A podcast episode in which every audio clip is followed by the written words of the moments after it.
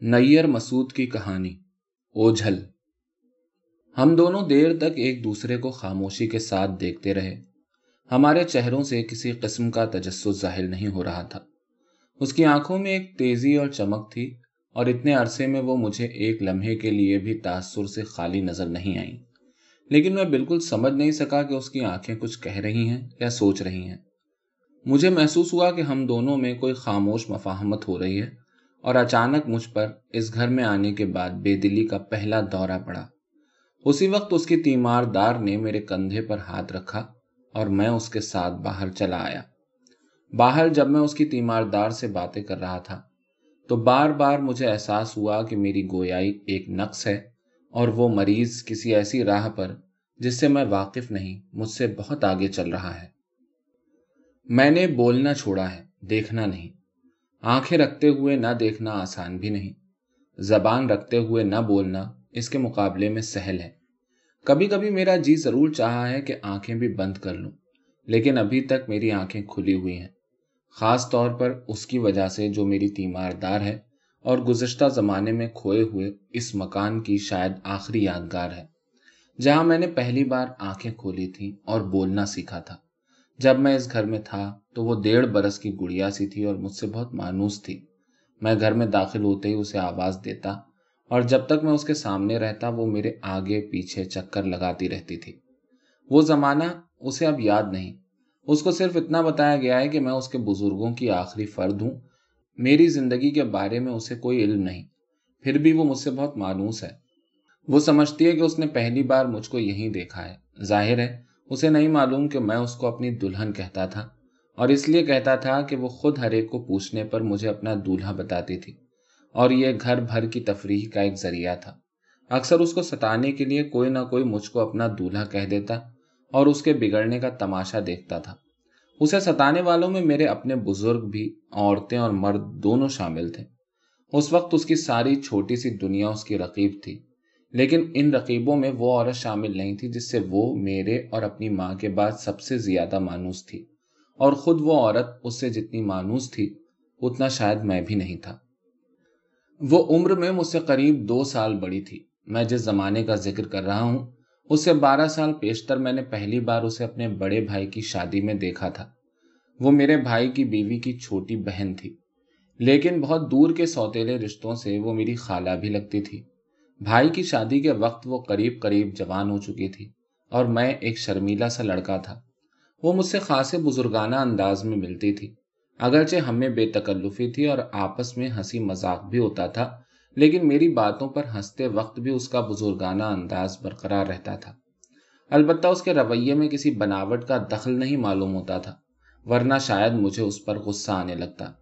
اس کے علاوہ اس کا بزرگانہ انداز کچھ ایسا تھا، جیسے وہ اپنے کو مجھ سے بہت بڑا نہیں، بلکہ مجھ کو اپنے سے بہت چھوٹا سمجھتی ہو۔ اور یہ مجھے اچھا معلوم ہوتا تھا۔ بعض مرتبہ تو مجھے ایسا محسوس ہونے لگتا تھا کہ میں واقعی اس کا چھوٹا سا بھانجا ہوں۔ خاص طور پر جب وہ میرے شہر کے مقابلے میں اپنے شہر کی تعریفیں شروع کرتی تو میں بچوں کی طرح اس سے بحث کرنے لگتا تھا۔ وہ کبھی کبھی ہمارے یہاں مہمان ہوتی اور کئی کئی دن رہتی تھی۔ ان دنوں اسے ہمارے یہاں آئے ہوئے تیسرا یا چوتھا دن تھا۔ میں باہر سے گھر میں داخل ہوا۔ جیسی کہ میری عادت تھی، میں نے سہن میں قدم رکھتے ہی اپنی دلہن کو پکارا۔ لیکن گھر میں مجھے سناٹا نظر آیا۔ البتہ خالہ موجود تھی۔ وہ ابھی ابھی نہا کر نکلی تھی اور دھوپ میں بیٹھی بال سکھا رہی تھی۔ میں نے اس سے گھر والوں کو پوچھا۔ اس نے بتایا کہ سب شادی میں گئے ہوئے ہیں۔ میں نے بالکل غیر ضروری طور پر اپنی دلہن کو پوچھا۔ ظاہر ہے کہ وہ بھی سب کے ساتھ گئی ہوئی تھی۔ میں خالہ کے قریب بیٹھ گیا اور ہم ادھر ادھر کی باتیں کرنے لگے۔ زیادہ تر ہم اس بچی کی باتیں کرتے اور ہنستے رہے۔ کچھ دیر میں اس کے بال خشک ہو گئے اور وہ کھڑی ہو کر ان کا جوڑا باندھنے لگی۔ جوڑا باندھتے ہوئے اس کی دونوں کوہنیاں اونچی ہوئی اور کھلی ہوئی کمر نے بہت ہلکا سا خم کھایا۔ کمر کے اوپر اس کا بدن ذرا سا اونچا ہو کر پیچھے کی طرف جھکا اور بال اس کی گردن پر سے ہٹ گئے۔ یہ سب میں نے چند لمحوں میں دیکھا اور اس وقت اس کا کوئی خاص اثر محسوس نہیں کیا۔ وہ جوڑا باندھ رہی تھی اور ہم باتیں کر رہے تھے۔ اسی دوران اس کے کان کا بندہ کھل کر اس کے پیروں کے پاس گرا اور میں فوراً اسے اٹھانے کے لیے جھکا۔ میری نظر اس کی ایڑیوں پر پڑی جن کو دیکھتے ہی معلوم ہو جاتا تھا کہ وہ ابھی ابھی نہا کر نکلی ہے۔ میں بندہ اٹھا کر باتیں کرتے کرتے اس کے کان میں پہنانے لگا۔ مجھے اس کے نہائے ہوئے بدن کی ٹھنڈی خوشبو محسوس ہوئی۔ وہ جوڑا باندھتی رہی اور میں اسے بندہ پہنانے کی کوشش کرتا رہا، لیکن کامیاب نہیں ہو سکا اور اس کا کان سرخ ہو گیا۔ اسی میں بندے کا کانٹا اس کے کان میں چبھا۔ اس نے ہلکی سی سسکی بھری۔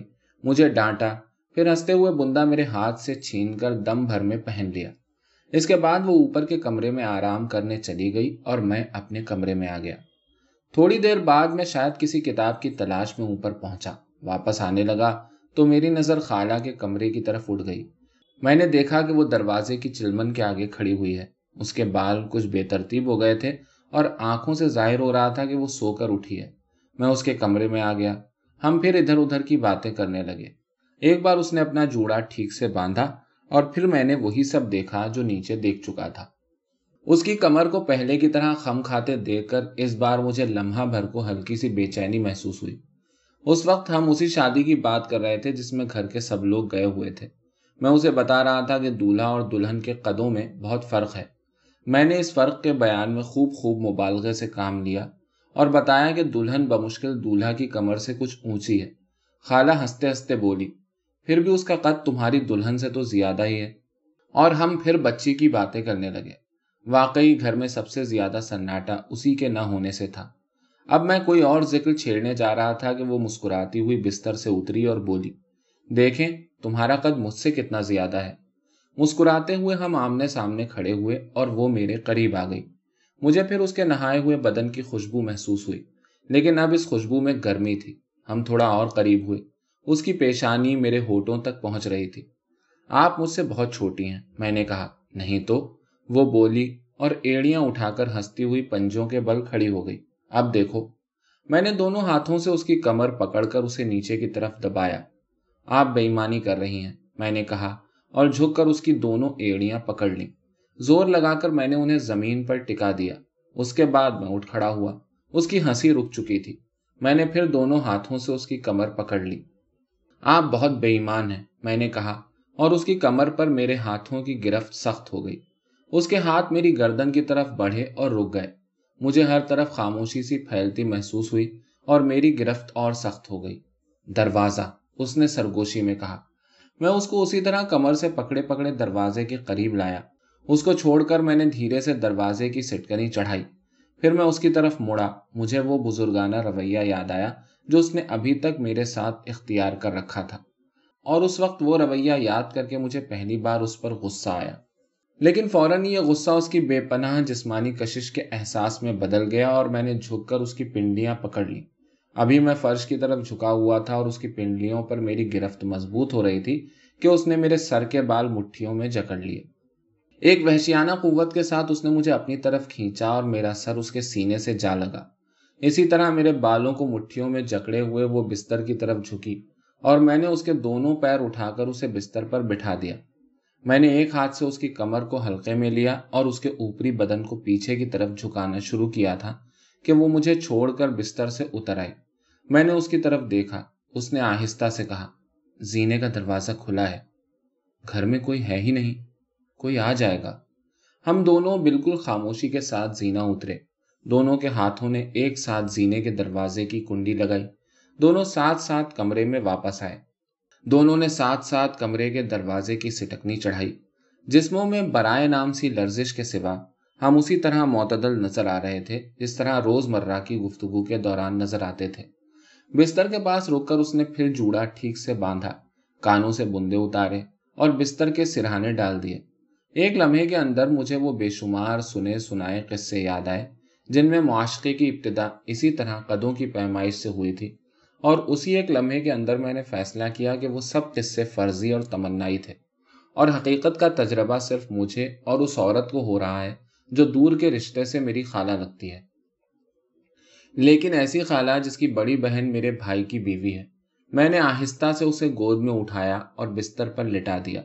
مجھے اور شاید اسے بھی کچھ دیر پہلے کا وہ وقت یاد آیا، جب میں دلہن کو پکارتا ہوا گھر میں داخل ہوا تھا۔ ہم دونوں کو ہلکی سی جھلجھری آئی اور میں اس کی طرف جھکا۔ لیکن وہ ایک دم سے اٹھ کر بیٹھ گئی۔ اس کی آنکھوں میں خوف جھلک رہا تھا۔ کوئی دیکھ رہا ہے، اس نے بہت آہستہ سے کہا۔ اور دروازے کی طرف اشارہ کیا۔ میں نے مڑ کر بند دروازے کو دیکھا اور مجھے بھی ایسا معلوم ہوا کہ باہر کوئی دروازے کی جھری کے پاس جھک کر پیچھے ہٹا اور پھر جھری کے پاس آ کر جھک گیا ہے۔ یہ کئی بار ہوا۔ ہم دونوں خاموشی کے ساتھ دروازے کو دیکھتے رہے۔ آخر میں نے اٹھ کر دروازہ پورا کھول دیا۔ باہر پڑی ہوئی چلمن ہوا سے آہستہ آہستہ ہل رہی تھی۔ میں نے اس پر اوپر سے نیچے تک ہاتھ پھیرا اور دروازہ بند کر کے پیچھے ہٹا۔ ہلتی ہوئی چلمن کی تیلیوں میں روشنی اور سائے کی اوپر نیچے ہوتی ہوئی لکیریں دروازے کی جھری میں بار بار اپنی جگہیں بدل رہی تھی میں خالہ کی طرف مڑا، اس کے چہرے پر بجھی ہوئی سی مسکراہٹ آئی، لیکن اس کا دل بری طرح دھڑک رہا تھا اور ہاتھ پیر ٹھنڈے ہو گئے تھے۔ میں اس کے بستر کے قریب کرسی پر بیٹھ گیا اور اسے نظر کے دھوکوں کے قصے سنانے لگا۔ ایک دو واقعے اس نے بھی سنائے اور اب ہم روز کی طرح باتیں کر رہے تھے۔ جن میں کچھ دیر پہلے کی کسی بات کا کوئی حوالہ نہیں تھا۔ آخر اس نے کہا، سب آتے ہوں گے۔ اور مجھے بھی خیال آیا کہ زینے کا دروازہ اندر سے بند ہے۔ اسی وقت نیچے گھر والوں کی آوازیں سنائی دینے لگی۔ میں اٹھا اور کمرے کا دروازہ پورا کھول کر باہر نکلا۔ خالہ کچھ فاصلے پر میرے پیچھے پیچھے تھی۔ زینے کے دروازے کی کنڈی کھول کر میں پھر اوپر کے کمرے میں آ گیا۔ اب ہم پھر پہلے کی طرح ادھر ادھر کی باتیں کر رہے تھے۔ کچھ دیر بعد کمرے کے باہر آہٹ ہوئی۔ میں نے دیکھا کہ دروازے پر وہ بچی کھڑی ہے اور واقعی دلہن بنی ہوئی ہے۔ خالہ نے اسے دیکھ کر خوشی سے ایک چیخ ماری اور دوڑ کر اس کو گود میں بھینچ لیا۔ وہ اسے بے تحاشا چوم رہی تھی اور بچی ہنستی ہوئی اس کی گرفت سے نکلنے کی کوشش کر رہی تھی۔ شادی کے گھر میں کچھ ترار لڑکیوں نے اسے بہت سلیقے کے ساتھ دلہن بنا کر پھولوں کے گہنوں سے لاد دیا تھا۔ تھوڑی دیر بعد بچی کی ماں اور کچھ اور بچے کمرے میں داخل ہوئے۔ بچی اس وقت میری گود میں بیٹھی ہوئی تھی اور میں اسے پوچھ رہا تھا کہ شادی کے گھر میں اسے کیا کیا کھانے کو ملا۔ اسے دو چار کھانوں سے زیادہ کے نام نہیں آتے تھے اور وہ انہی ناموں کی تکرار کر رہی تھی۔ ماں نے اسے گود میں لینا چاہا، لیکن وہ میرے پاس سے جانے پر تیار نہیں تھی۔ بڑی بے شرم دلہن ہے، خالہ نے کہا اور سب ہنستے ہوئے نیچے آ گئے۔ کچھ دیر بعد نیچے دالان میں بچی کے گرد گھر والوں کا مجمع لگا ہوا تھا۔ خالہ اسے شرمانے کی مشق کرا رہی تھی اور رہ رہ کر کہ بلند ہو رہے تھے۔ شام ہوتے ہوتے میں اسے تنہائی میں ملنے کی کئی کوششیں کر چکا تھا، لیکن وہ عورتوں میں گھری بیٹھی تھی اور شادی کے قصے سن رہی تھی۔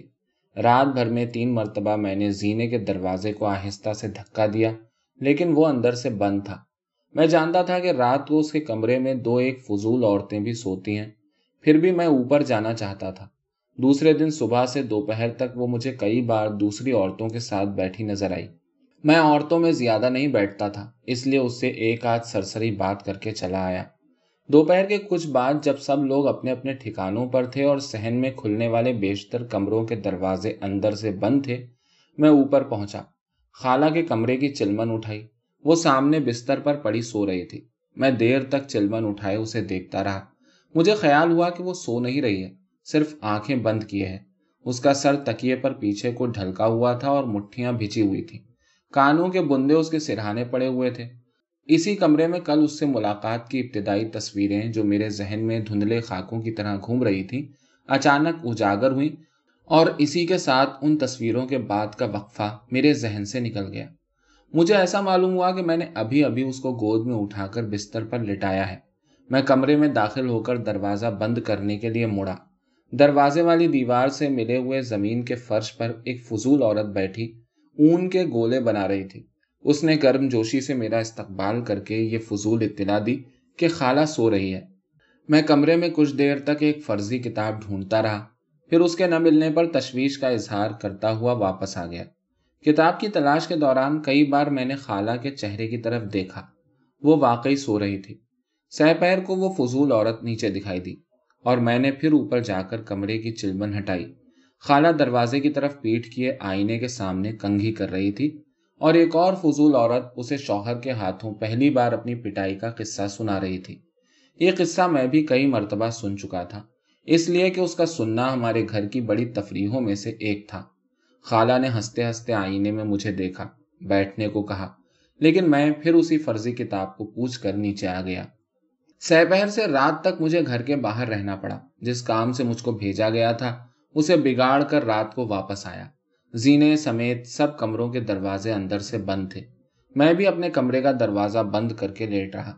میں نے خالہ کو اپنے ذہن میں مجسم کرنے کی کوشش کی، مگر ناکام رہا۔ البتہ اس کے بدن کی ہلکی سی خوشبو مجھے لمحہ بھر کے لیے محسوس ہوئی۔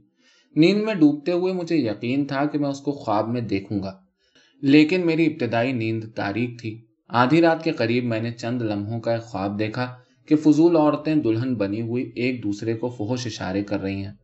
اس کے بعد میں جاگتا رہا، لیکن صبح ہوتے ہوتے دوبارہ سو گیا۔ دن چڑھے میری بغیر خوابوں کی نیند پوری ہوئی۔ مجھے اپنے سر میں دھواں سا بھرا ہوا محسوس ہو رہا تھا۔ میں سیدھا نہانے چلا گیا۔ نہانے میں بار بار مجھے وہم سا ہوا کہ ابھی ابھی یہیں پر خالہ نہا رہی تھی اور میں نے سر جھٹک جھٹک کر اس وہم کو اور سر میں بھرے ہوئے دھوئیں کو دور کیا۔ نہا کر نکلا تو دیکھا کہ خالہ دھوپ میں بیٹھی بال سکھا رہی ہے۔ میرے ایک بزرگ اس کے اور ہمارے قدیم خاندانی تعلقات کی تاریخ بیان کرنے کے لیے اس کی طرف بڑھ رہے تھے اور تمہید شروع کر چکے تھے۔ سامنے دالان میں کل والی دونوں فضول عورتیں کسی بات پر لڑ رہی تھیں۔ بزرگ کی موجودگی کی وجہ سے ان کی آوازیں دھیمی تھیں۔ تین اور فضول عورتیں ان سے بھی دھیمی آواز میں بولتی ہوئی مصالحت کرانے یا شاید جھگڑا بڑھانے کی کوشش کر رہی تھی خالہ بہت اوب کے ساتھ بزرگ کی گفتگو سن رہی تھی اور اب اس کا سر ڈھکا ہوا تھا۔ میں اسے بزرگ سے باتیں کرتا چھوڑ کر اوپر پہنچا، لیکن اس کے کمرے کی طرف مڑ کر رک گیا۔ دروازے پر پڑی ہوئی چلمن کے آگے ایک اور فضول عورت کھڑی تھی۔ مجھے دیکھتے ہی اس نے خالہ کو پوچھا کہ نہا چکی یا نہیں؟ میں نے اسے اطلاع دی کہ میں خالہ کو نہیں نہلا رہا تھا اور نیچے چلا آیا۔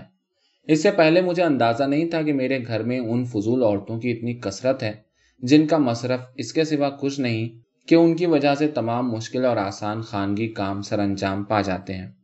نیچے خالہ کے سامنے ٹہلتے ہوئے میرے بزرگ تاریخ کے بیان میں ماضی سے حال پر آ گئے تھے۔ سہ پہر کو مجھے پھر باہر بھیجا گیا۔ کل میں جس کام کو بگاڑ کر آیا تھا، اسے بنانے کی کوشش میں مزید بگاڑ کر رات گئے واپس آیا۔ رات کو میری آنکھ کئی مرتبہ کھلی اور ہر مرتبہ مجھے خیال آیا کہ عام طور پر خالہ جتنے عرصے تک ہمارے یہاں مہمان رہتی ہے، اس کے لحاظ سے اب اس کی واپسی کا وقت قریب ہے۔ صبح پھر میرے سر میں دھواں بھرا ہوا تھا جو نہانے سے بھی دور نہیں ہوا۔ اور اب مجھ پر اس یقین کا غلبہ ہوا کہ اگر خالہ مجھے تنہا مل گئی تو میں اسے قتل کر دوں گا۔ قتل کی نوعیت میرے ذہن میں صاف نہیں تھی، لیکن میں نے فیصلہ کر لیا کہ آج اس کا سامنا نہیں کروں گا۔ کئی گھنٹے بعد اپنے کمرے سے باہر نکلتے ہی میری نظر خالہ پر پڑی، جو دالان میں دوسری عورتوں کے ساتھ بیٹھی ہوئی تھی۔ اس نے ہاتھ کے اشارے سے مجھے بلا لیا۔ معمول کے خلاف دالان میں قدرے خاموشی تھی۔ بچی اپنی ماں کی گود میں سو رہی تھی۔ صاف ظاہر تھا کہ وہ بیمار ہے۔ میں نے اسے اپنی گود میں لٹا لیا اور ماں سے اس کا حال دریافت کرنے لگا۔ اسی وقت میرے بزرگ دالان میں داخل ہوئے اور ماحول اور بھی سنجیدہ ہو گیا۔ انہوں نے اپنی بلند آواز کو دبانے کی کوشش کرتے ہوئے بچی کی خیریت پوچھی اور وہ میری گود میں جاگ اٹھی۔ اب وہ قریب قریب ٹھیک معلوم ہو رہی تھی۔ بزرگ نے اس سے اس کے دولہا کے بارے میں چھیڑ چھاڑ شروع کر دی۔ بچی کے جوابوں سے ہم سب سمجھ گئے کہ اسے یہ خبر نہیں ہے کہ وہ میری ہی گود میں بیٹھی ہوئی ہے۔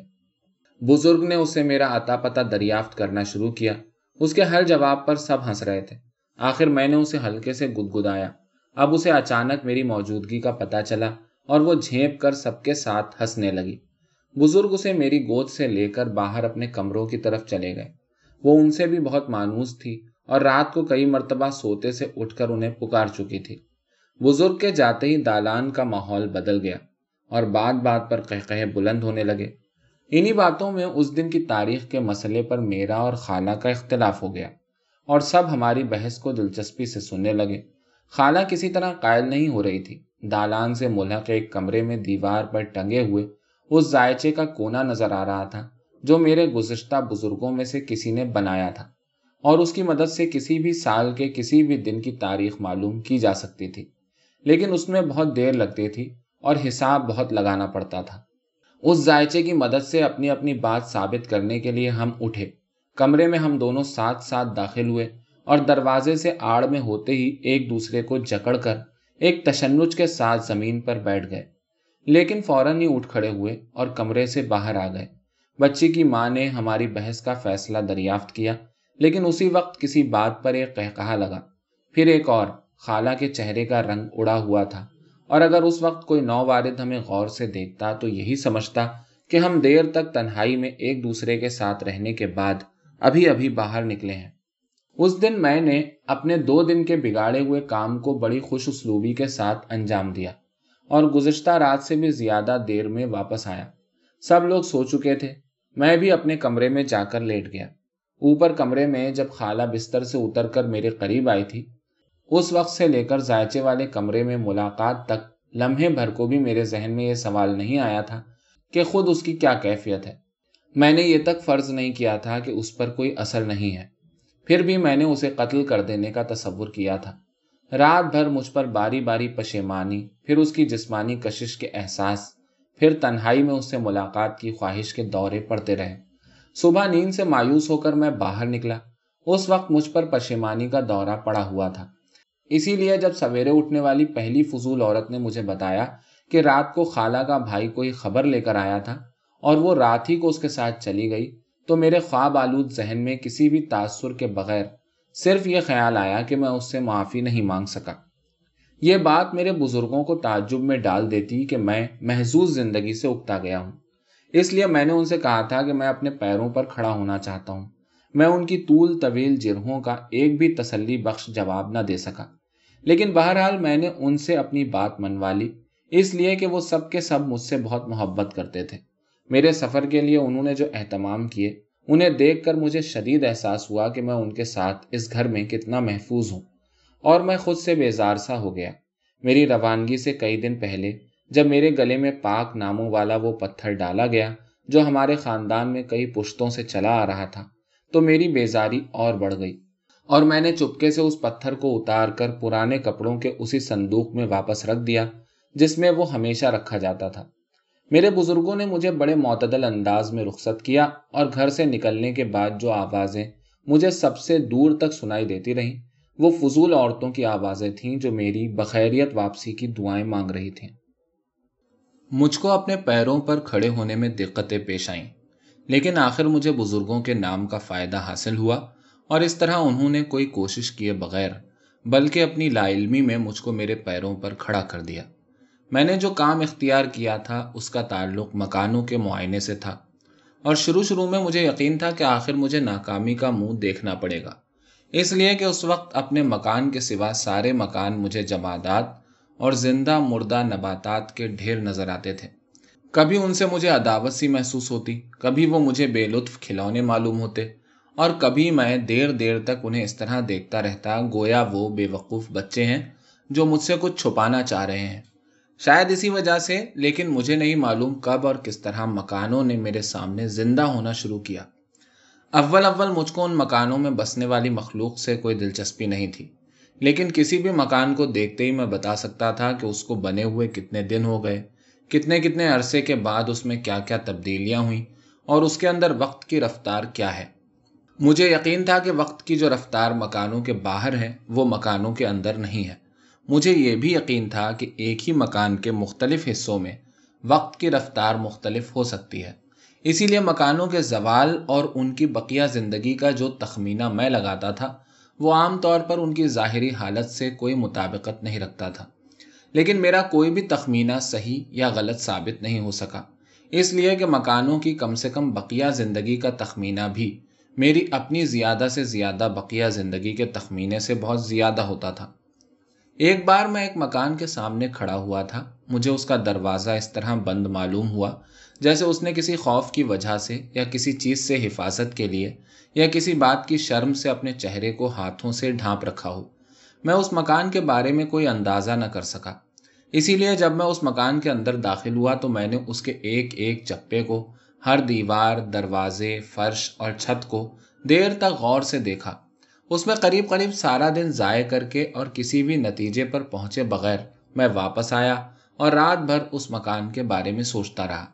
میں نے اپنے پورے معائنے پر بار بار غور کیا اور حافظے پر طرح طرح سے زور دیا۔ آخر مجھے خیال آیا کہ اس مکان میں کوئی ایک حصہ ایسا تھا جہاں پہنچ کر خوف کا احساس ہوتا تھا اور کوئی ایک حصہ ایسا تھا جہاں پہنچ کر محسوس ہوتا تھا کہ میری کوئی نامعلوم خواہش انقریب پوری ہونے والی ہے۔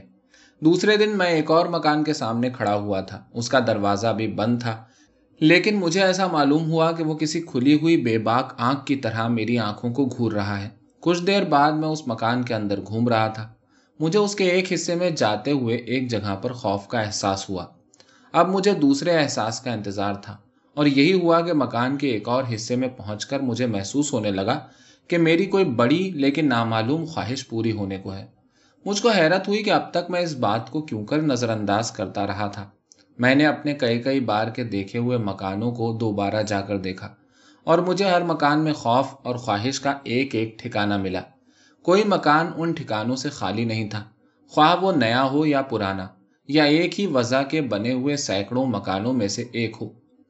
خوف اور خواہش کے ان ٹھکانوں کو دریافت کرنا میرا مشغلہ بن گیا اور ایسا مشغلہ کہ اس سے میرے کام کو نقصان پہنچنے لگا۔ اس لیے کہ میرے ذہن میں کسی دلیل کے بغیر یہ خیال بیٹھتا جا رہا تھا کہ ان ٹھکانوں کے ہوتے ہوئے مکانوں کی زندگی کا تخمینہ لگانا ممکن ہی نہیں ہے۔ آخر خاصا نقصان اٹھانے کے بعد یہ سوچ کر کہ میں یا تو احمق ہو چلا ہوں یا پاگل، میں نے اس مشغلے کو ترک کر دینے کا فیصلہ کیا۔ لیکن مکانوں کو دیکھنا میرا کام تھا اور ان ٹھکانوں کو میں کوشش کر کے دریافت نہ کرتا تو بھی مجھے ان کا علم ہو جاتا تھا۔ تاہم، اب میں نے ان میں دلچسپی کم کر لی تھی۔ مگر اسی دوران میں نے ایک مکان ایسا دیکھا جس میں خوف اور خواہش دونوں کا ایک ہی ٹھکانا تھا۔ میں وہاں پر دیر تک کھڑا رہا اور یہ پہچاننے کی کوشش کرتا رہا کہ مجھے خوف محسوس ہو رہا ہے یا خواہش، لیکن میں دونوں کو الگ نہیں کر سکا۔ وہاں خواہش خوف تھی اور خوف خواہش۔ میں اتنی دیر تک وہاں کھڑا رہا کہ اس مکان کی مالکہ سمجھی، مجھ پر کسی قسم کا دورہ پڑ گیا ہے۔ وہ جوان عورت تھی اور اس وقت مکان میں ہم دونوں کے سوا اور کوئی نہ تھا۔ وہ مجھے غور سے دیکھنے کے لیے میرے قریب آ گئی اور میں نے دیکھا کہ خوف اور خواہش کا وہ ٹھکانا اس پر بھی اثر ڈال رہا ہے۔ اس نے میرے دونوں ہاتھ پکڑ کر ایک عجیب محتاط قسم کی بے باکی کے ساتھ سامنے والے کمرے میں آرام کرنے کا مشورہ دیا۔ میں نے اسے بتایا کہ میں بالکل ٹھیک ہوں اور اس سے کاروباری قسم کی مختصر گفتگو کر کے واپس آ گیا۔ لیکن شاید اسی دن سے مجھے مکانوں میں بسنے والی اس مخلوق میں دلچسپی پیدا ہو گئی۔ اور تھوڑے ہی عرصے کے بعد میں ایک کے بغیر دوسرے کا تصور نہیں کر سکتا تھا، بلکہ کبھی کبھی تو مجھے ایسا محسوس ہونے لگتا تھا کہ دونوں دراصل ایک ہیں۔ اس لیے کہ مجھے دونوں میں بالکل ایک طرح کی دلچسپی تھی۔ اس دلچسپی نے مکانوں کی طرف میری توجہ اور بڑھا دی۔ اب میں کسی بھی مکان کو سرسری دیکھتے ہی معلوم کر لیتا کہ اس میں آنے جانے کے معمولی اور غیر معمولی، استعمالی اور متروک راستے کون کون سے ہیں؟ مکان کے کس حصے سے اٹھنے والی کتنی آواز کس کس حصے تک پہنچے گی؟ پھر میں اس مکان کے ایک ایک کمرے کو دیر دیر تک دیکھتا۔ میں کمرے بھر میں گھومتا اور اندازہ کر لیتا کہ درازوں اور کھڑکیوں کی کس کس جھری اور کس کس روشن دان سے کمرے کا کون کون حصہ دکھائی دیتا ہے۔ اور کون کون حصہ اوجھل رہتا ہے۔ ہر کمرے میں مجھے کوئی نہ کوئی حصہ ایسا ضرور ملا جو کسی بھی جھری، کسی بھی روشن دان سے نظر نہیں آتا تھا۔ اس حصے کا پتہ لگانے کے لیے میں کمرے کے بیچ کھڑا ہو کر آنکھوں ہی آنکھوں میں پہلے تو پورے کمرے کو سیاہ رنگ سے بھر دیتا۔ اس کے بعد جو جو حصے کسی بھی جھری یا روشن دان سے دکھائی دے سکتے تھے، ان سب پر اپنی نظروں سے سفید رنگ پھیرتا چلا جاتا۔ اس طرح آخر میں جہاں جہاں سیاہ رنگ رہ جاتا وہ اس کمرے کا اصل اوجھل حصہ ہوتا اور بعض بچوں کے کمروں کے سوا مجھے کوئی کمرہ ایسا نہیں ملا جس کے اوجھل حصے میں کم از کم ایک مرد اور ایک عورت کی سمائی نہ ہو سکتی ہو۔ پھر میں نے ان سیاہ اوجھل حصوں کی وضوں پر غور کرنا شروع کیا۔ ان وضوں سے مختلف شکلوں کے نقش بنتے تھے اور بعض چیزوں سے ان کی مشابہت حیرت انگیز ہوتی تھی۔ لیکن مجھے کوئی نقش ایسا نہیں ملا جس میں کسی مکمل چیز کی مشابہت نظر آتی ہو۔ ہر چیز یا تو ادھوری بنی ہوئی معلوم ہوتی تھی یا بن کر ٹوٹی ہوئی۔ میں نے بے شمار اوجھل حصوں کے نقش دیکھ ڈالے۔ بہت نقش ایسے تھے جو مانوس چیزوں، مثلا شیر، کیکڑے، ترازو وغیرہ کی شکلیں بناتے تھے۔ مگر سب کی سب نامکمل اور بہت سے نقش ایسے تھے جو نامانوس چیزوں کی شکلیں بناتے تھے، لیکن یہ شکلیں بھی نامانوس ہونے کے باوجود نامکمل ہوتی تھیں۔ اور انہیں دیکھ کر طبیعت پر ایک اثر ہوتا تھا جس کی شناخت ممکن نہ تھی۔ ایک دن میں ایک نئے بنے ہوئے مکان کے بیرونی کمرے میں کھڑا اس کے اوجھل حصے کے نقش کو دیکھ رہا تھا۔ نقش ایک نامانوس شکل بنا رہا تھا۔ اس شکل پر غور کرتے کرتے اچانک مجھے یاد آیا کہ بہت پہلے میں نے ایک بوسیدہ مکان دیکھا تھا جس میں خواہش کے ٹھکانے کی بھی بالکل یہی شکل تھی۔ میں نے اب تک مکانوں میں خوف اور خواہش کے ٹھکانوں کی صرف حدیں معلوم کی تھیں۔ اس پر میں نے کبھی غور نہیں کیا تھا کہ ان حدود سے ان ٹھکانوں کی شکلیں کیا بنتی ہیں۔ لیکن اب مجھے ان میں سے بہتوں کی بلکہ شاید سب کی شکلیں یاد آنے لگیں۔ اور ایک بار پھر میں نے سوچا کہ میں یا تو احمق ہو چلا ہوں یا پاگل۔ البتہ مجھے یقین ہو گیا کہ مکانوں کو جس طرح میں دیکھتا ہوں، اس طرح اور کوئی نہیں دیکھ سکتا۔ اور اس یقین کے نتیجے میں مجھ پر یہ خیال مسلط ہو گیا کہ مکانوں میں بسنے والی اس مخلوق پر جتنا حق میرا ہے، اتنا اور کسی کا نہیں۔ اب میں کسی ایک جگہ رکتا نہیں تھا۔ میں نے بہت شہر گھومے اور بہت مکان بدلے۔ مجھے ہر شہر مکانوں سے اور ہر مکان عورتوں سے چھلکتا نظر آتا تھا اور ہر عورت مجھے اپنی دسترس میں معلوم ہوتی تھی۔ بہتوں کی طرف میں نے پیش قدمی کی اور بہتوں نے میری طرف پیش قدمی کی۔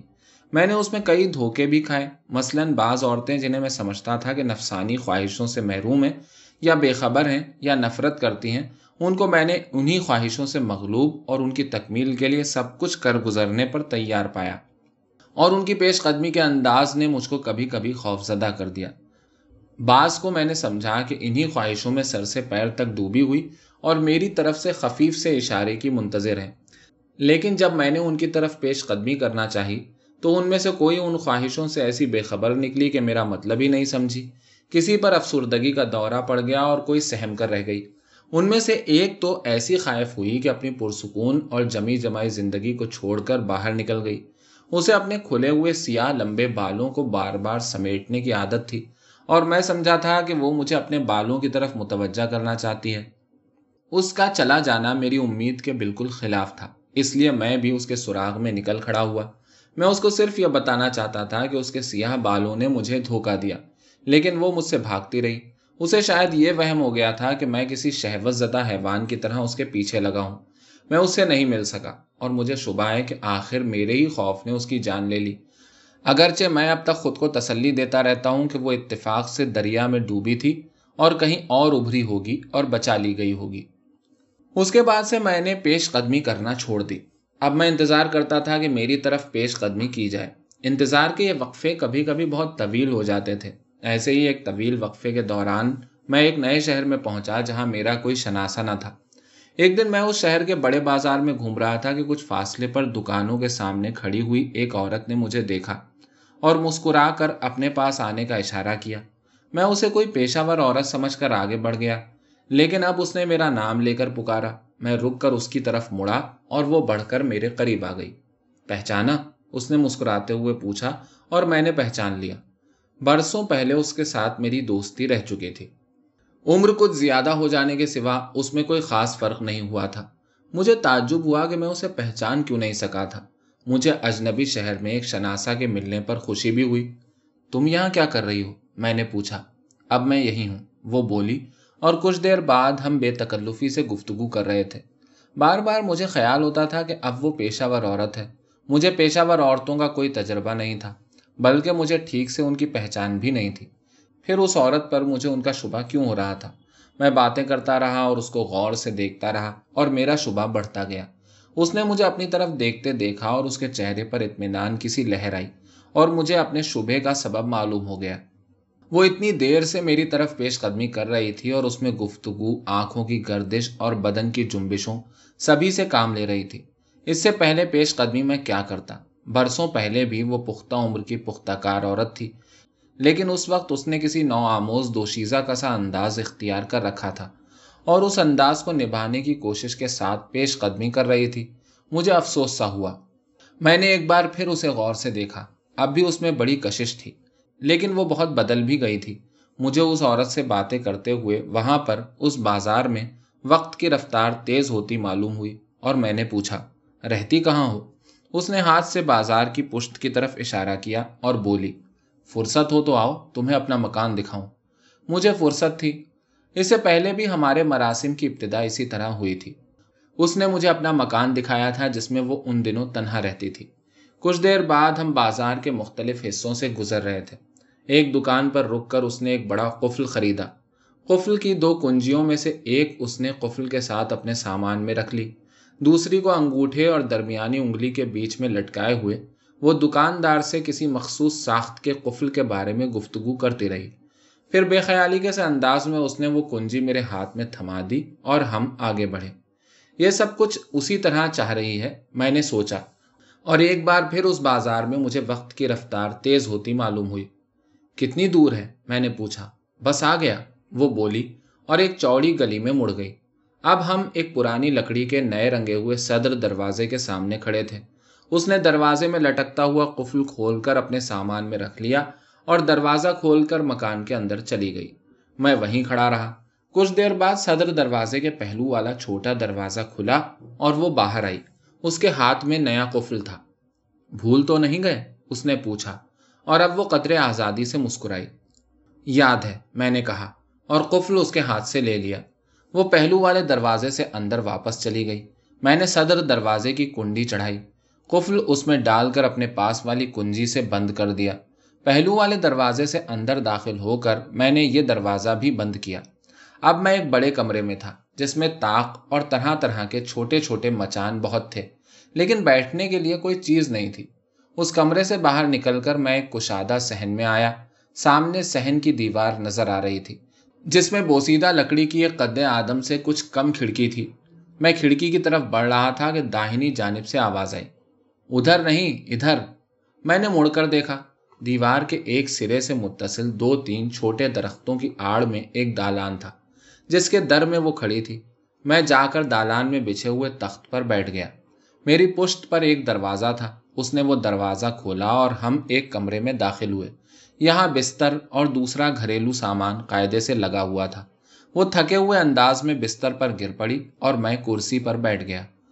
تو یہاں تم اکیلی رہتی ہو؟ میں نے پوچھا۔ اکیلی؟ ہاں اکیلی ہی سمجھو۔ اصل میں یہاں ایک میری جاننے والی بڑی بھی رہتی ہیں۔ اس وقت وہ کہاں ہیں؟ معلوم نہیں۔ چار پانچ دن ہوئے بیٹھے بیٹھے انہوں نے رونا شروع کر دیا۔ رات بھر چپکے چپکے روتی رہیں۔ دوسرے دن بڑی مشکل سے بتایا کہ انہیں کوئی گھر یاد آ رہا ہے۔ پھر اچانک انہیں اپنا بچپن والا مکان یاد آنے لگا۔ جلدی جلدی سفر کا سامان تیار کر کے وہ اسی دن روانہ ہو گئیں۔ واپس آئیں گی تو تم سے ملاؤں گی۔ میں روتی ہوئی بڑھیا سے مل کر کیا کروں گا؟ نہیں، بڑی بھی بہت مزے کی باتیں کرتی ہیں۔ اپنے میاں کی ایسی ایسی تعریفیں کرتی ہیں کہ، اور جب میاں کے ہاتھوں اپنی پٹائی کا قصہ سناتی ہیں، تو ہنساتے ہنساتے مار ڈالتی ہیں۔ میں کسی بڑی بھی کے ہاتھوں ہنستے ہنستے مرنا نہیں چاہتا۔ میں نے کہا، اور کمرے سے باہر نکل آیا۔ وہ بھی نکل آئی۔ کیوں؟ اس نے پوچھا۔ ذرا مکان دیکھوں۔ میں نے جواب دیا اور سہن میں اتر آیا۔ اس میں دیکھنے کی کوئی چیز نہیں، وہ بولی، بس یہ دالان اور کمرہ اور وہ باہر والا کمرہ، باقی سب گر چکا ہے۔ ہم سہن کی دیوار میں لگی ہوئی کھڑکی سے کچھ فاصلے پر تھے۔ میں نے دیوار پر نظر دوڑائی۔ صاف معلوم ہو رہا تھا کہ یہ بڑا مکان ہے، جسے اس دیوار نے دو حصوں میں تقسیم کر دیا ہے۔ ادھر کون لوگ رہتے ہیں؟ میں نے پوچھا۔ معلوم نہیں، وہ بولی، شاید کوئی نہیں رہتا۔ اب ہم کھڑکی کے قریب کھڑے تھے۔ یہ لکڑی کے کھڑے کھڑے تختوں سے بے ڈھنگے پن کے ساتھ بنائی گئی تھی۔ دونوں پلوں میں ایک آڑا تختہ کیلوں سے جڑ کر کھڑکی کو مستقل طور پر بند کر دیا گیا تھا۔ میں اس آڑے تختے پر آہستہ آہستہ انگلی مار رہا تھا کہ مجھے اپنے پیروں کے نیچے زمین کچھ بدلی ہوئی سی محسوس ہوئی اور میں نے عورت کی کمر میں ہاتھ ڈال کر اسے اپنے قریب کھینچ لیا۔ وہ کچھ حیران سی ہو گئی۔ مجھے خود بھی حیرت ہوئی۔ میں اسے لیے ہوئے چند قدم پیچھے ہٹا۔ پھر میں نے اسے چھوڑ دیا۔ تو یہاں خواہش کا ٹھکانا اس جگہ پر ہے۔ میں نے سوچا اور پھر کھڑکی کے بالکل قریب پہنچ کر عورت کی طرف مڑا۔ وہ مجھے دیکھ کر مسکرائی۔ بہت جلد باز ہو گئے ہو؟ اس نے کہا۔ اور میرے پیروں کے نیچے زمین پھر بدلی اور پھر بدلی۔ مجھے ہلکی سی جھرجھری آئی۔ اور خوف کا ٹھکانا بھی میں نے ایک بے سبب افسردگی کے ساتھ سوچا۔ عورت سامنے کھڑی مسکرا رہی تھی اور اپنی آنکھوں میں خمار کی کیفیت لانے میں کامیاب ہو چکی تھی۔ میں کچھ دیر تک کھڑکی کے آس پاس رہا۔ وہ کھڑکی سے ملی ہوئی زمین کی بمشکل تین بالشت کی پٹی تھی۔ باقی ٹھکانا کھڑکی کے دوسری طرف تھا۔ ادھر کون رہتا ہے؟ بتایا تو کوئی نہیں، جلد باز۔ آؤ چلیں۔ میں نے اس کے قریب آ کر کہا۔ ہم دالان کی طرف بڑھ رہے تھے، لیکن اب واقعی اس پر خمار سا تاری ہو گیا۔ اس نے دونوں ہاتھوں سے میرے کندھوں کو ہلکے میں لے لیا۔ وہاں بڑا حبس ہے، اس نے سرگوشی میں کہا۔ اور ہم وہیں پر ٹھہر گئے۔ مجھے اس کے ساتھ اپنی برسوں پہلے کی ملاقاتیں یاد آئیں، جب نفسانی خواہشیں طوفان بن کر اسے اپنی لپیٹ میں لے لیتی تھیں۔ اور آج یہاں اس مکان میں وہ شاید فرض کر رہی تھی یا ظاہر کر رہی تھی کہ اس وقت بھی وہ اسی طوفان کی لپیٹ میں ہے۔ اس مکان میں یا کم از کم مکان کے اس حصے میں وقت کی رفتار بازار سے بھی زیادہ تیز تھی۔ اور مجھے اس عورت سے جو اس اجنبی شہر میں میری واحد شناسا تھی، کچھ محبت سی محسوس ہوئی۔ تم بالکل نہیں بدلے ہو، اس نے آہستہ سے کہا۔ ہاں وقت کے ساتھ۔ اور میری نظر کھڑکی کی طرف اٹھ گئی۔ اوپر والی چوکھٹ اور پلوں کے درمیان کی جھری میں مجھے ایک چمک سی نظر آئی۔ اسی وقت وہ عورت میرے ہاتھوں سے پھسلنے کو ہوئی۔ پرانی عادت کے مطابق اس نے آنکھیں بند کر لی تھیں۔ میں نے اسے سنبھال کر پھر کھڑکی کی طرف دیکھا۔ اوپری جھری کے پیچھے سے دو گہری سیاہ آنکھیں ہمیں دیکھ رہی تھیں۔ میں اپنے ساتھ والی عورت پر جھک گیا۔ اور جھکتے جھکتے مجھے کھڑکی کی دوسری جھریوں سے سرخ لباس کی جھلکیاں نظر آئیں۔ میں نے کنکھیوں سے اوپر والی جھری کی طرف پھر دیکھا۔ سیاہ آنکھیں ہم پر جمی ہوئی تھیں، لیکن وہ میری آنکھوں میں نہیں دیکھ رہی تھی وہ ہم دونوں کے جسموں پر جمی ہوئی تھی اس خیال نے کہ ایک اجنبی عورت ہمیں دیکھ رہی ہے اور سمجھ رہی ہے کہ مجھے اس کے دیکھنے کی خبر نہیں ہے۔ میرے اندر ہے جان سا پیدا کیا اور میں نے ادھر سے نظریں ہٹا لی اب ہم اس کھڑکی کے بہت قریب تھے۔ میں نے آہستہ آہستہ اپنا سر زمین کی اس پٹی پر رکھ دیا۔ مجھے دھندلا سا احساس ہو رہا تھا کہ میرے ساتھ کوئی عورت موجود ہے اور میں دونوں ہاتھوں سے اسے پکڑے ہوئے ہوں۔ میری نظریں کھڑکی کے نیچے والی جھری پر جم گئیں، جس کے پیچھے ایک پیر نظر آ رہا تھا۔ اگر اس کا انگوٹھا بار بار زمین سے اٹھ نہ رہا ہوتا، تو میں سمجھتا اسے سفید موم سے تراشا گیا ہے۔ پیر کے پیچھے ایک فاصلے پر جس کا مجھے اندازہ نہیں ہو سکا، پرانی سیاہی مائل لکڑی کی محراب کا کچھ حصہ اور ایک پایا نظر آ رہا تھا۔ پیر پر سرخ لباس کی چھوٹ سی پڑی اور مجھے ایک نئے نسوانی بدن کی خوشبو محسوس ہوئی، جس میں کسی قدیم خوشبو کی بھی ہلکی سی آمیزش تھی۔ انگوٹھا زمین سے پھر اٹھا اور میں نے دیکھا کہ اس میں ایک لمبا سا کالا ڈورا بندھا ہوا ہے، جس کا سرا معلوم نہیں کہاں ہے۔ میں چاہتا تو ذرا سا ہاتھ بڑھا کر اس کو چھو سکتا تھا۔ اور میں نے شاید اس کا ارادہ بھی کیا۔ لیکن ساتھ والی عورت نے میرے دونوں ہاتھوں کو جکڑ لیا۔ اس کی آنکھیں ذرا سی کھل کر پھر بند ہو گئیں۔ اسے شاید احساس ہو چلا تھا کہ میں اس کی طرف متوجہ نہیں ہوں۔ اس لیے اس کی طرف میں پھر متوجہ ہو گیا۔ دیر کے بعد اس نے میرے بال درست کرتے ہوئے کہا، تم بالکل نہیں بدلے۔ میں نے کھڑکی کی طرف دیکھا۔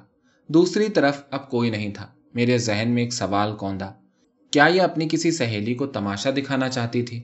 میں دیر تک کھڑکی پر نظریں جمائے رہا۔ پھر میں نے اچانک مڑ کر تیز نظروں سے اس کی طرف دیکھا، لیکن اس کی آنکھوں میں احمقانہ آسودگی کے سوا کچھ نہ تھا۔ تم بھی نہیں بدلی، میں نے کہا، اور اسے چھوڑ کر دالان میں آ گیا۔ اس مکان میں اس عورت سے میری ملاقات قریب قریب روزانہ ہوتی تھی۔ جب تک بڑی بھی آ نہ جائیں، اس نے پہلے ہی دن کہہ دیا تھا، اس وقت تک یہ مکان تمہارا بھی ہے۔ اور میں اسے واقعی اپنا مکان سمجھنے لگا تھا۔ اور جب بھی میرا جی چاہتا وہاں پہنچ جاتا تھا۔ اگر صدر دروازہ اندر سے بند ہوتا تو میں دستک دیتا اور وہ آ کر دروازہ کھول دیتی۔ ہم کچھ دیر تک باتیں کرتے، پھر میں اٹھ کر چلا آتا۔ اگر صدر دروازہ باہر سے مقفل ہوتا تو میں اپنے پاس والی کنجی سے قفل کھولتا، مکان میں داخل ہو کر پہلو والے دروازے سے باہر نکلتا۔ صدر دروازے کو مقفل کرتا اور پہلو والے دروازے سے اندر داخل ہو کر اس کی سٹکنی چڑھا دیتا۔ وہ مجھے کبھی دالان میں اور کبھی کمرے میں ملتی۔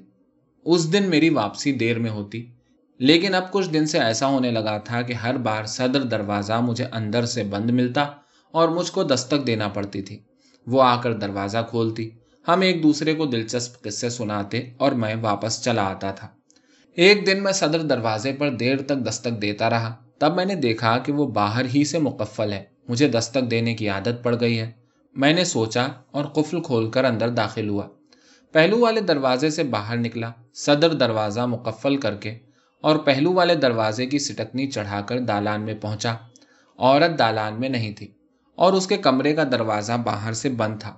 شروع میں ایک آدھ بار ایسا ہو چکا تھا کہ وہ میرے پہنچنے کے کچھ دیر بعد پہنچی تھی۔ میں نے اس کے کمرے کا دروازہ کھولا اور اس کے بستر پر لیٹ گیا۔ دیر تک سوتا جاگتا رہا۔ آخر کمرے سے باہر نکل کر سہن میں آ گیا۔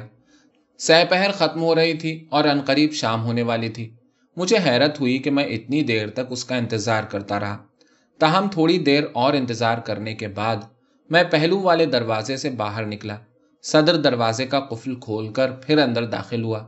پہلو والے دروازے کو اندر سے بند کر کے میں صدر دروازے کی طرف جاتے جاتے رکا اور دالان کی طرف مڑ گیا۔ دالان میں پہنچ کر میں نے کمرے کا دروازہ کھولا اور اندر جا کر پلنگ کا رخ بدل دیا۔ اسے معلوم ہونا چاہیے، میں نے سوچا اور کمرہ بند کر کے سہن میں اتر آیا۔ میں صدر دروازے کی طرف بڑھ رہا تھا کہ مجھے کچھ محسوس ہوا اور میرے قدم رک گئے۔ آہستہ آہستہ چہرہ پیچھے گھما کر میں نے کھڑکی کی طرف دیکھا۔ اوپر والی جھری کے پیچھے سے گہری سیاہ آنکھیں سیدھی میری آنکھوں میں دیکھ رہی تھیں۔ میں نے صدر دروازے کی طرف اپنا چہرہ واپس گھما لیا۔ مجھے معلوم ہونا چاہیے تھا۔ میں نے پھر ایک بے سبب افسردگی کے ساتھ سوچا اور مڑ کر دھیرے دھیرے چلتا ہوا دالان میں آ گیا۔ کمرے میں جا کر میں نے پلنگ کا رخ پہلے کی طرح کر دیا، سہن میں اترا اور دیوار کے اس سرے کے پاس آیا جو دالان سے متصل تھا۔ اب میں دیوار سے ملا ملا کھڑکی کی جانب بڑھ رہا تھا۔ کھڑکی کے پاس پہنچ کر میں نیچے جھکنے لگا۔ یہاں تک کہ میرا سر قریب قریب زمین سے لگ گیا۔ نیچے والی جھری کے پیچھے سفید موم کا سا پیر دکھائی دے رہا تھا۔ آج بھی اس کے انگوٹھے میں لمبا سا کالا ڈورا بندھا ہوا تھا۔ پیر بالکل بے حص و حرکت تھا، مگر مجھے ایسا معلوم ہوا کہ وہ پیچھے ہٹ رہا ہے۔ اچانک میں نے جھری کے نیچے سے ہاتھ بڑھا کر کالا ڈورا پکڑ لیا اور اس کو اپنی دو انگلیوں میں کئی بل دے دیے۔ پیر نے پیچھے ہٹنے کے لیے زور لگایا اور میں نے ہاتھ پوری قوت سے اپنی طرف کھینچا۔ اب میری نظروں اور پیر کے درمیان میرا ہاتھ حائل تھا، جس کی انگلیوں میں کالا ڈورا لپٹا ہوا نظر آ رہا تھا۔ یہ بہت مضبوط ریشمی ڈورا تھا۔ اور مجھے محسوس ہو رہا تھا کہ انقریب میری انگلیاں کٹ کر گر جائیں گی۔ میں نے ڈورے کو دو تین بل اور دیے۔ یہاں تک کہ میرا ہاتھ اس انگوٹھے سے جا لگا۔ ڈورے کا کھچاؤ مجھے سوچنے کی مہلت نہیں دے رہا تھا۔ دالان سے کھڑکی کی طرف بڑھتے ہوئے میں پیش قدمی کا فیصلہ کر چکا تھا۔ لیکن اب میری سمجھ میں نہیں آ رہا تھا کہ مجھے کیا کرنا ہے اور میری انگلیاں کٹی جا رہی تھیں۔ شام کا اندھیرا میری آنکھوں کے سامنے سیاہ چادر کی طرح گرا۔ مجھے شدید تکلیف کا احساس ہوا۔ لیکن اس کے ساتھ ہی میں کچھ سوچنے کے قابل ہو گیا اور پہلا خیال مجھ کو یہ آیا کہ تکلیف تنہا مجھے نہیں ہو رہی ہے۔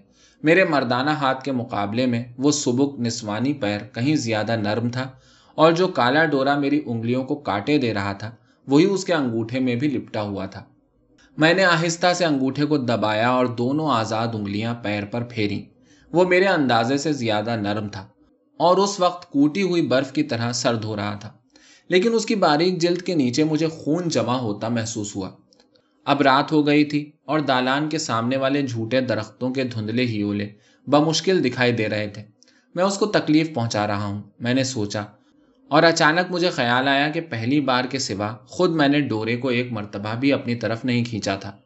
پھر بھی مجھے بار بار خیال آیا کہ میں اسے تکلیف پہنچا رہا ہوں۔ میں نے ڈورے کے دو تین بل کھول دیے اور دوسرا ہاتھ اوپر اٹھا کر کھڑکی کو ٹٹولا۔ اس کے پلوں میں جڑے ہوئے آڑے تختے کو مضبوطی سے پکڑ کر میں ذرا سا اوپر اٹھا، لیکن تختہ اکھڑ کر میرے ہاتھ میں آ گیا اور اسی وقت ڈورا میری انگلیوں سے کھل کر نکل گیا۔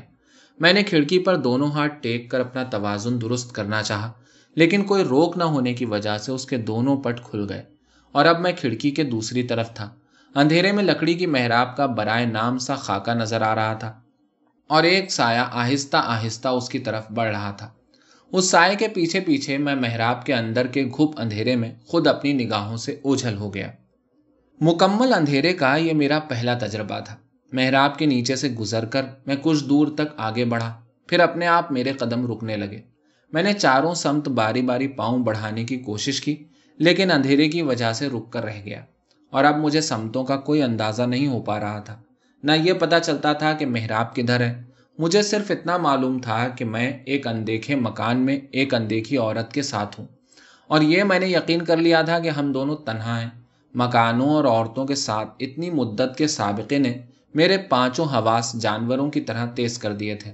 اور میں اس اندھیرے میں کسی جانور ہی کی طرح کھڑا ہوا اپنے حواس پر زور دے رہا تھا۔ میں نے گہری سانس کھینچی۔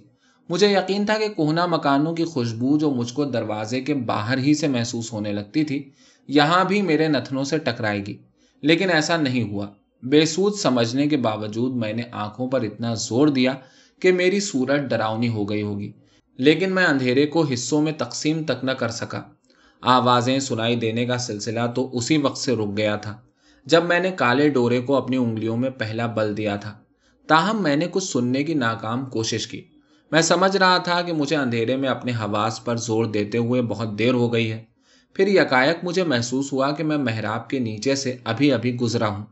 اسی کے ساتھ میرے ہاتھ دو نرم ہاتھوں میں آ گئے اور میں نے ان کو سختی سے جکڑ کر اپنی طرف کھینچ لیا۔ دیر کے بعد میں نے اپنی گرفت ڈھیلی کی اور میرے ہاتھ کلائیوں، کوہنیوں اور بازوؤں پر سے ہوتے ہوئے کندھوں پر پہنچے اور کندھوں سے چہرے پر۔ میں نے اس کے خد و خال کا اندازہ لگانے کی کوشش کی۔ لیکن بہت گھنی اور لمبی پلکوں کے سوا مجھے کچھ اندازہ نہیں ہو سکا۔ میرے ہاتھ اس کی گردن سے نیچے کی طرف پھیلتے اور سمٹتے ہوئے ایڑیوں اور انگوٹھوں تک پہنچے اور میرا سر زمین سے چھو گیا۔ میں نے انگوٹھے میں بندھے ہوئے ڈورے کو ہلکا سا جھٹکا دیا اور اٹھ کھڑا ہوا۔ اب پھر میرے ہاتھ نرم ہاتھوں میں تھے۔ میری ہتھیلیوں پر ہتھیلیوں کا دباؤ بڑھا اور اس اندھیرے میں پہلی بار میرے ہاتھوں کو رنگ کا احساس ہوا۔ دو سفید ہتھیلیاں جن میں سے ایک پر سرخ نقش و نگار بنے ہوئے تھے۔ میرے ہاتھوں سے کلائیوں پر، کلائیوں سے کوہنیوں پر، کوہنیوں سے شانوں پر ہوتی ہوئی اوپر اٹھی اور میرا چہرہ ان کے بیچ میں آ گیا۔ انگوٹھے جن پر سرخ چھلے بنے ہوئے تھے، میرے رخساروں پر سے پھسلتے ہوئے میرے گلے پر آ کر رکے۔ گلے پر تین بار انگوٹھوں کا ہلکا سا دباؤ پڑا اور ہتھیلیاں پھر میرے شانوں پر آ کر ٹھہر گئیں اور بہت دیر تک ٹھہری رہیں۔ پھر بہت آہستہ آہستہ میرے پورے لباس کو ٹٹولتی ہوئی، میرے پیروں کے پنجوں تک آئیں اور چند لمحوں کے لیے اس تاریخ منظر سے غائب ہو کر پھر میرے کندھوں پر تھیں۔ اور مجھے وہ قدیم خوشبو یاد آئی جو پہلے دن مجھ کو نسوانی بدن کی خوشبو کے ساتھ ملی ہوئی محسوس ہوئی تھی۔ وہ ان خوشبوؤں میں سے تھی جن کے بارے میں مجھے یقین تھا کہ دنیا کے ساتھ خلق ہوئی ہیں اور اس وقت بھی موجود تھیں جب پھول نہیں تھے اور جنہیں سونگھنے سے بھولی ہوئی باتیں یاد آنے لگتی ہیں۔ لیکن اس وقت مجھے کوئی بھولی ہوئی بات یاد نہیں آ رہی تھی، بلکہ جو کچھ یاد تھا، وہ بھی میں بھولتا جا رہا تھا۔ میرے کندھوں پر ہاتھوں کا دباؤ بڑھا، پھر ہلکا ہوا، پھر بڑھا، پھر غائب ہو گیا۔ اور اب مجھے بیک وقت پورے نسوانی بدن کا لمس محسوس ہوا۔ مجھے خیال آیا کہ میں اندھیرے میں ایک ایسی عورت کے ساتھ ہوں جو کم سے کم ایک بار دن کی روشنی میں مجھے ایک دوسری عورت کے ساتھ دیکھ چکی ہے۔ مجھے یہ بھی خیال آیا کہ میں اب تک خواہ خواہ اپنی آنکھوں پر زور دے رہا ہوں اور میں نے آنکھیں بند کر لی مجھے یقین تھا کہ آنکھیں بند کرنے سے کوئی فرق نہیں ہوگا اور واقعی بہت دیر تک کوئی فرق نہیں ہوا۔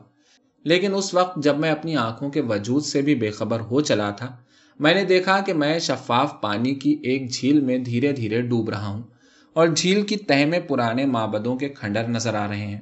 میں نے آنکھیں کھول دی اور ہر طرف کھپ اندھیرا دیکھ کر مجھے اطمینان سا ہوا۔ پھر مجھے خیال آیا کہ اس اندھیرے میں میرے ساتھ ایک عورت موجود ہے۔ میری سانسوں کو اس کے بدن کی حدت محسوس ہوئی۔ یہ طوفان کی لپیٹ میں آ گئی ہے، میں نے سوچا۔ اور ایک بار پھر میری آنکھیں بند ہونے لگیں۔ اور میں کوشش کے باوجود انہیں کھول نہیں سکا۔ میں نے پھر وہی شفاف پانی کی جھیل دیکھی۔ پرانے مابدوں کے کھنڈر اوپر اٹھتے ہوئے میرے نزدیک آتے جا رہے تھے۔ یہاں تک کہ میرے پیر ان سے ٹکرا گئے۔ لیکن مجھے ان کا لمس محسوس نہیں ہوا۔ جھیل کا شفاف پانی میرے دیکھتے دیکھتے سیاہ ہوا اور کھنڈر غائب ہو گئے۔ معلوم نہیں کتنی دیر کے بعد میری آنکھ کھلی۔ جہاں میں تھا، وہاں اب بھی گھپ اندھیرا تھا۔ لیکن ایک طرف مجھے محراب کا ہیولا دکھائی دیا، جس کے باہر صبح صادق کے آثار تھے۔ میں نے اندھیرے میں بے حص و حرکت پڑے ہوئے جسم کو سر سے پیر تک چھو کر دیکھا۔ میں دیر تک اس کی ہتھیلیوں پر اپنی ہتھیلیاں رکھے ان کے پسیجنے کا انتظار کرتا رہا، لیکن وہ ہتھیلیاں اسی طرح خشک اور سرد رہیں۔ البتہ میرے ہاتھوں کو ایک ہتھیلی پر بنے ہوئے سرخ نقش کا لمس پھر محسوس ہوا۔ یہ نقش کسی نامانوس چیز کی شکل بناتا تھا۔ میں نے اس شکل پر غور کیا، پھر غور کیا اور مجھے یقین ہو گیا کہ یہی شکل کسی مکان میں خوف کے ٹھکانے کی ہے اور یہی شکل کسی مکان میں خواہش کے ٹھکانے کی ہے اور یہی شکل کسی کمرے کے اوجھل حصے کی ہے۔ میں یاد کرنے کی کوشش کر رہا تھا کہ اس سے پہلے مجھے یہ شکل کب کب اور کہاں کہاں نظر آئی تھی۔ لیکن پھر مجھ کو خیال آیا کہ یہ شکل نامانوس ہونے کے باوجود بالکل مکمل معلوم ہو رہی ہے۔ اس لیے مجھے خود کو یقین دلانا پڑا کہ میں نے یہ شکل اس سے پہلے دیکھی ہی نہیں تھی۔ میں نے اس نقش کو ہتھیلی پر سے اٹھانے کی بے سود کوشش کی، پھر اسے اپنی پیشانی سے چھوا کر محراب سے باہر نکل آیا۔ کھڑکی ایک سیاہ دھبے کی نظر آ رہی تھی۔ اس میں سے گزر کر میں دوسری طرف آ گیا۔ جب میں سہن کو پار کرتا ہوا صدر دروازے کی طرف بڑھ رہا تھا، تو دالان کے سامنے والے چھوٹے درختوں میں صبح کے پرندوں نے بولنا شروع کر دیا تھا اور دالان میں کوئی بوڑھی عورت کھانس رہی تھی۔ میں نے ایک دم سے بولنا نہیں چھوڑ دیا۔ اول اول تو مجھے احساس بھی نہیں ہوا کہ میں بولنے سے اجتناب کرنے لگا ہوں۔ اس لیے کہ پہلے بھی میں زیادہ نہیں بولتا تھا۔ دراصل میں نے سوچنا زیادہ شروع کر دیا تھا۔ اس مکان سے واپس آنے کے بعد میں مسلسل دو دن تک سوتا رہا اور میں نے خوابوں میں بھی خود کو سوچتے ہوئے دیکھا۔ جاگنے کے بعد بھی میں سوچتا رہا۔ پہلا خیال مجھے یہ آیا کہ وہ پوری رات میں نے صرف لمس کے سہارے کاٹ دی تھی۔ مجھے جو کچھ محسوس ہوا تھا وہ لمس ہی کے واسطے سے محسوس ہوا تھا، بلکہ شاید وہ لمس ہی کی بدلی ہوئی شکلیں تھیں، لیکن مجھے کوئی کمی محسوس نہیں ہوئی اور شروع کے چند لمحوں کے سوا رات بھر میں یہی سمجھتا رہا کہ میرے پانچوں حواس آسودہ ہو رہے ہیں۔ مجھے اس عورت کے بارے میں کوئی تجسس نہیں تھا اور اس پر مجھ کو خود حیرت تھی۔ میں نے زبردستی اس کے بارے میں سوچنا چاہا، لیکن میرے ذہن نے اس کے ہر خیال کو باہر ڈھکیل دیا۔ میں کئی دن تک اپنے ذہن سے جنگ سی لڑتا رہا اور آخر مجھے ہار ماننا پڑی۔ اس پورے مارکے میں مجھ کو صرف اس بات کا یقین حاصل ہوا کہ میں اسے اپنے بالکل قریب دیکھ کر بھی پہچان نہ سکوں گا۔ اور وہ مجھے جب بھی اور جہاں بھی دیکھے گی، فوراً پہچان لے گی۔ لیکن اس یقین سے مجھ کو نہ پریشانی ہوئی، نہ اطمینان۔ اور میں نے اسے ایک پامال اور بے جان حقیقت کی طرح قبول کر لیا اور سوچنا چھوڑ دیا۔ تب مجھے پتا چلا کہ میں بولنا بھی قریب قریب چھوڑ چکا ہوں۔ میں نے نہ بولنے کا عہد نہیں کیا ہے، لیکن مجھے بولنے کی ضرورت بھی نہیں پڑتی۔ یہ میرے لیے اس گھر کے مہربان لوگوں کی وجہ سے ممکن ہوا، جنہوں نے مجھے کہیں دیکھا اور پہچانا۔ اور بتایا کہ ان کے گھرانے اور میرے خاندان میں پشتوں کے تعلقات ہیں۔ مجھے اس گھر میں لایا گیا۔ مہربان لوگوں نے مجھے اختیار دے دیا کہ میں اس بڑے مکان میں اپنے رہنے کے لیے جو ٹھکانا چاہوں مقرر کر لوں۔ میں نے پورے مکان کے کئی چکر لگائے اور انہیں خوشی ہوئی ہوگی کہ میں نے مکان کا وہ حصہ پسند کیا جو قریب قریب خالی پڑا رہتا تھا۔ میرا بستر خوف کے ٹھکانے کے عین اوپر ہے۔ خواہش کا ٹھکانا مجھے اس مکان میں نہیں ملا، لیکن یہ ممکن نہیں۔ اور اب مجھے یقین ہے کہ یہاں خوف اور خواہش کا ایک ہی ٹھکانا ہے جو میرے تصرف میں ہے۔ ایک دن میں آدھی رات کے وقت اپنے کمرے میں چکر لگا رہا تھا کہ میری نظر اس ٹھکانے پر پڑی۔ میں نے دیکھا کہ یہ ٹھکانا ایک سیاہ رنگ کے نقش کی صورت میں ابھر آیا ہے۔ یہ نقش ایک نامانوس مگر مکمل شکل بناتا تھا۔ دیر تک میں اس شکل کو دیکھتا رہا۔ پھر میں نے اس نقش کے ساتھ کمرے کے ہر دروازے اور ہر کھڑکی کی ایک ایک جھری اور ہر روشن دان کو دیکھا۔ میری نگاہیں کمرے میں سفید رنگ پھیر رہی تھی اور نقش اس سفید رنگ سے محفوظ تھا۔ اوجھل حصے کا نقش، میں نے سوچا، اور اسی وقت باہر صبح کے پرندوں نے بولنا شروع کیا۔ مجھے یقین تھا کہ اگر ذہن پر ذرا سا زور دوں گا، تو مجھے یاد آ جائے گا کہ میں نے اس سے پہلے یہ نقش کہاں دیکھا تھا۔ لیکن میں نے عہد سا کر لیا کہ اب سے اپنے ذہن پر مطلق زور نہیں دوں گا۔ اس وقت سے میں نے بولنا بالکل چھوڑ دیا۔ جس دن میری تیمار دار کو مجھ سے ملایا گیا، اس دن سے میں نے اپنے بستر کا ایک حصہ اس ٹھکانے سے تھوڑا آگے سرکا لیا ہے۔ وہ بستر کے اسی حصے پر بیٹھتی ہے اور میں اس کو دیکھتا رہتا ہوں۔ میں سمجھتا ہوں کہ اس طرح میں اس کی حفاظت کر رہا ہوں اور اپنی بھی حفاظت کر رہا ہوں۔